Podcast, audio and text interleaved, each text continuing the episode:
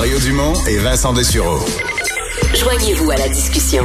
Appelez ou textez le 187 Cube Radio 1877 827 2346.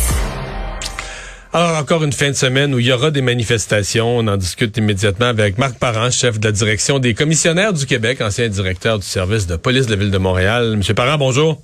Oui, bonjour, Monsieur Dumont. Euh, bon, euh, Montréal, il n'y avait pas encore euh, goûté. Demain, ce sera la première dans. Il a déjà goûté dans son histoire en mars, là, mais dans cette vague de manifestations.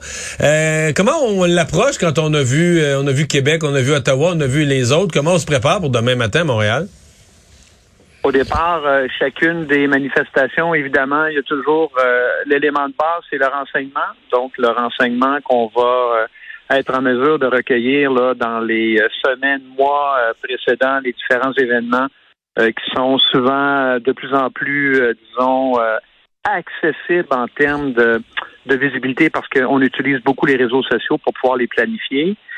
et en fonction évidemment du renseignement parfois à l'interne de ces groupes-là, parce que il y a des gens qui manifestent mais qui ne veulent pas que ça se ça se passe mal ou que ça dérape. Donc, on va parfois obtenir de l'information là, par certains participants directement.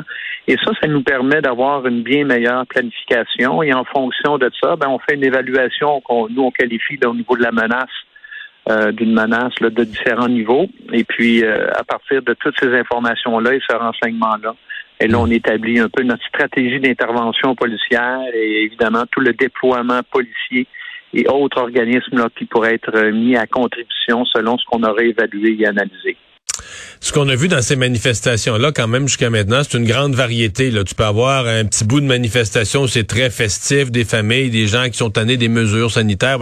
Puis, oups, ça m'a donné 30 pieds en arrière. Là, c'est des gens beaucoup plus radicaux avec des drapeaux inquiétants, puis des intentions, euh, quand on les laisse parler, des intentions inquiétantes aussi.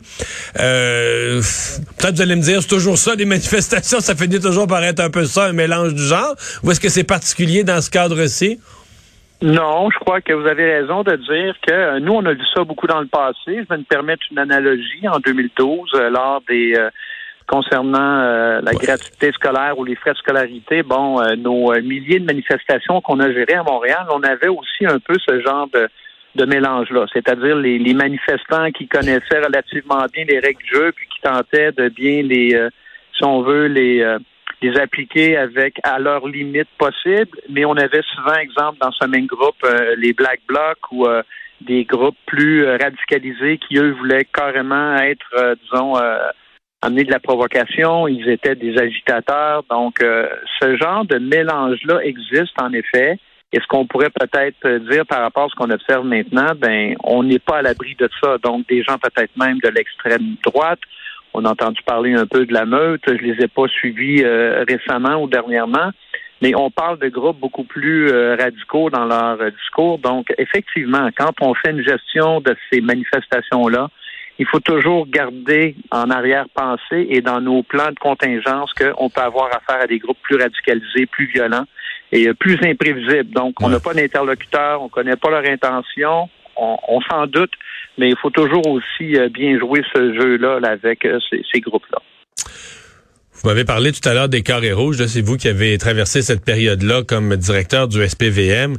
Euh, comment vous voyez la, situation à Ottawa? Parce que là, on parle de, manifestations qui ont de la durée, là, où c'est bon. Les carrés rouges n'étaient pas installés, cependant, ils revenaient tous les jours, mais ils retournaient coucher chez eux. Là, vous avez quelque chose de plus, c'est des gens avec du gros équipement, des camions qui sont installés.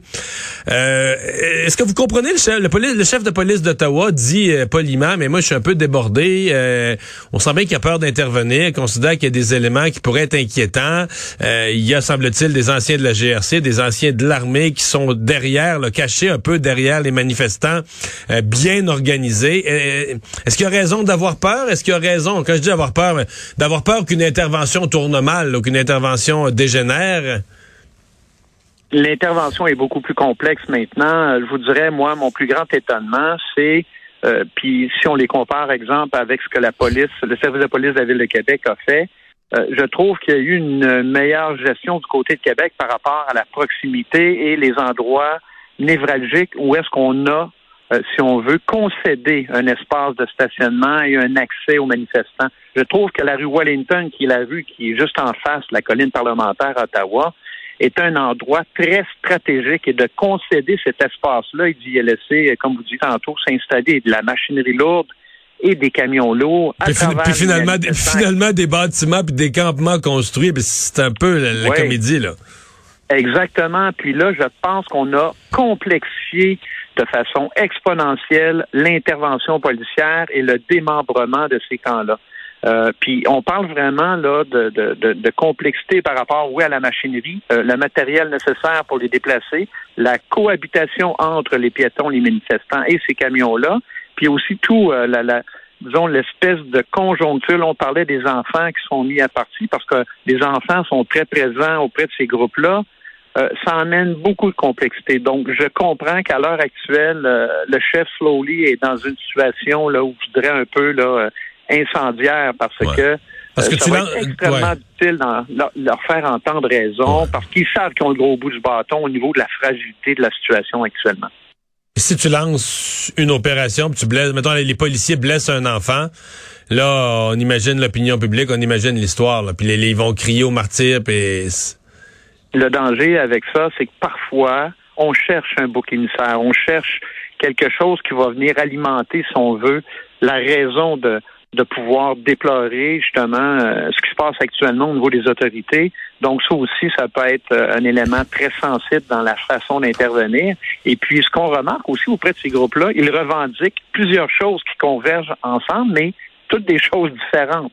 Certains veulent la démission du premier ministre, d'autres euh, on parle du vaccin, d'autres parlent du passeport. Donc, il y a beaucoup d'éléments qui amènent énormément. Là, c'est, très diversifié comme revendication. Donc, on n'a pas un discours euh, ou une capacité de communiquer avec un interlocuteur unique qui défend une seule cause. Il y a beaucoup, beaucoup d'éléments de complexité actuellement dans la situation à Ottawa. Monsieur Parent, merci. Ça m'a fait plaisir.